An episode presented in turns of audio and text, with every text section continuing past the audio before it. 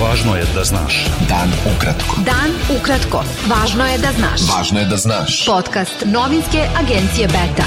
Petak, 15. oktobar 2021. Sa vama je Ivan Vasović. Šef misije UN na Kosovu Zahir Tanini na sednici Saveta bezbednosti UN izjavio da su najnovije akcije kosovskih vlasti produbile nepoverenje među srpskom populacijom na severu Kosova i učinila još bitnijim nastavak dijaloga Beograda i Prištine. Tokom razmatranja novog šestomesečnog izveštaja generalnog sekretara UN Antonija Gutereša o radu UNMIKA, Danin je rekao da dijalog uz posredstvo EU mora da bude iskorišćen kao mehanizam za izbegavanje opasnosti koje nisu uvek vidljive. Povodom ovonedeljnih sukoba lokalnih Srba i kosovske policije u Kosovskoj Mitrovici, Tanin je rekao da je bilo rana koje su mogle biti fatalne, koje je nanela policija i dodao da to treba da bude istraženo. Ministar spoljnih poslova Srbije Nikola Selaković je na sednici Saveta bezbednosti UN optužio kosovske vlasti da su odgovorne za destabilizaciju situacije na severu Kosova. On je rekao da nedostatak kredibilnosti prištinskih vlasti i njihova igra sa vatrom ne mogu da se reše tako što će obe strane biti pozvane na konstruktivnost i suzdržanost, kao što su apelovali neki predstavnici međunarodne zajednice. Bivša državna sekretarka Ministarstva unutrašnjih poslova Dijana Hrkalović privedena je danas. Pozivajući se na svoja saznanja, portal Nova RS piše da je u toku saslušanja Hrkalović i pretres njenog stana. Krivično van pretresno veće Višeg suda u Beogradu je donelo rešenje o potvrđivanju optužnice tužilaštva za organizovani kriminal, koja je podignuta protiv Veljka Belivuka i ostalih okrivljenih zbog više ubistava, otmica i trgovine drogom. U prethodna 24 časa u Srbiji od posledica infekcije virusom korona preminulo 50 osoba, pa je ukupan broj smrtnih slučajeva od početka epidemije povećan na 8996. Predsednik Srbije Aleksandar Vučić izjavio je da je kao preliminarni datum razgovora sa ruskim predsednikom Vladimirom Putinom određen 25. novembar, čija je tema cena gasa po kojoj bi ga Srbija kupovala od naredne godine – On je rekao posle razgovora sa delegacijom nemačke kompanije Hanks Roje da mu je generalni direktor Srbija gasa Dušan Bajatović prenao informacije po povratku iz Moskve da će cena gasa za Srbiju zavisiti od ruskog predsednika Putina.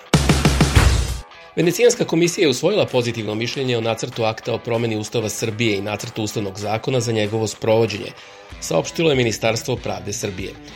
Promene Ustava za koje je dobijeno pozitivno mišljenje imaju za cilj jačanje nezavisnosti sudova i samostalnosti javnih tužilaštava, što će omogućiti veću pravnu sigurnost, navelo je ministarstvo. Nemačka kompanija Hanks Roye koja proizvodi sanitarnu opremu potpisala je ugovor o izgradnji fabrike Slavina u Valjevu, a vrednost investicije je 85 miliona evra.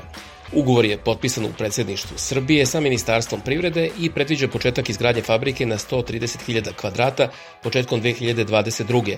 a da 2023. godine počne proizvodnja. Planirano je da u fabrici radi do 1000 ljudi.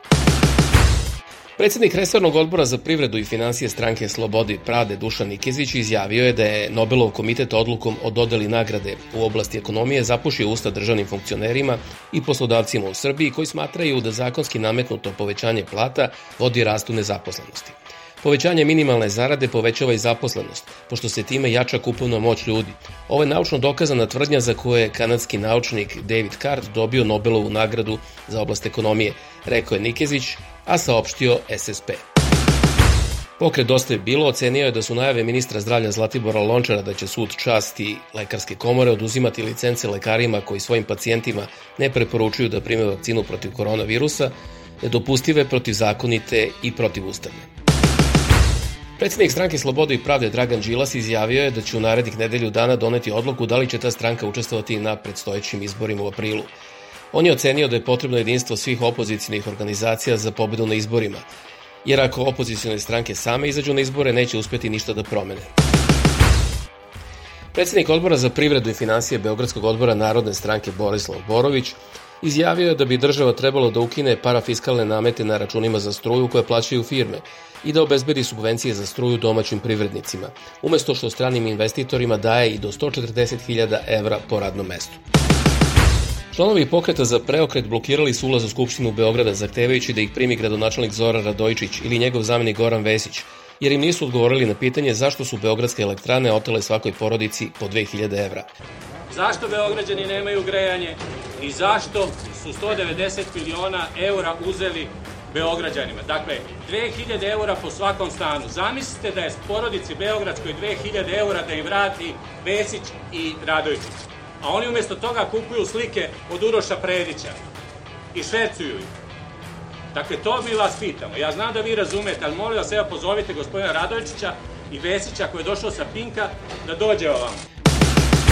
Desetak meštana Čačanskog sela Baluga protestovalo je ispred zgrade gradske uprave u Čačku, jer ni posle mesec dana nisu dobili rešenja da se poništava ekspropriacija njihove zemlje koja im je oduzeta za deponovanje i odlaganje materijala u toku izgradnje trase autoputa Preljina Poete. Oni su nosili transparente na kojima je pisalo Ne damo dedovinu protiv sramnog oduzimanja zemlje. Beta. Dan ukratko. Budi u toku. Potpredsednik vlade Crne Gore Dritana Bazović izjavio da su zabranu ulaska u Crnu Goru članovima kriminalne grupe iz Beograda Veljku Belivuku i Marku Miljkoviću ukinuli bivši pomoćnik direktora uprave policije Enis Baković i bivši pomoćnik direktora uprave policije Zoran Lazović. Vlada Republike Srpske uputila je okružnom tužilaštvu u Banja Luci krivičnu prijavu protiv Aleksandra Zolaka, direktora Agencije za lekove i medicinska sredstva BiH, tereteći ga da je svojim izjavama u medijima obmanuo javnost, navodeći da se u bolnicama u Republici Srpskoj umesto medicinskog kiselnika koristi industrijski kiselnik. Vlada Zolaka tereti da je počinio krivično delo zloupotreba službenog položaja ili ovlašćenja. Predsednik Srpske demokratske stranke Mirko Šarović izjavio je da je srpski član predsedništva BiH Milorad Dodik trenutno u sobstvenoj političkoj borbi među trajnog odlaska i opstanka na kraći period. Rating stranke mu slabi, mnogo je korupcionaških afera, opozicija ga snažno pritiska i zna da ga, ako izgubi izbore, čeka katastrofa neverovatnih razmera. Pa je očigledno krenuo u rulet igru na sve ili ništa, rekao je Šarović. Poslanik konzervativne stranke iz Velike Britanije David Ames preminuo je nakon što izbode nožem tokom sastanka sa biračima u metodističkoj crkvi u Essexu u istočnoj Engleskoj. Policija je uhapsila 25-godišnjeg muškarca kod koga je pronašla nož i zadržala ga zbog sumnje da je počinio ubistvo. Najmanje 32 osobe su poginule, a 53 su ranjene u eksploziji u šitskoj džamiji u Kandaharu na jugu Afganistana. Eksplozija se dogodila u džamiji Imam Bargah koja se nalazi u centru Kandahara, tokom velike molitve petkom, koje obično prisustuje veliki broj vernika. Bio to pregled vesti za petak 15. oktobar. Sa vama je bio Ivan Vasović. Budite sa nama i sutra. Prijatno. Pratite nas na portalu beta.rs I društvenim mrežama. Važno je da znaš. Dan ukratko. Podcast novinske agencije Beta.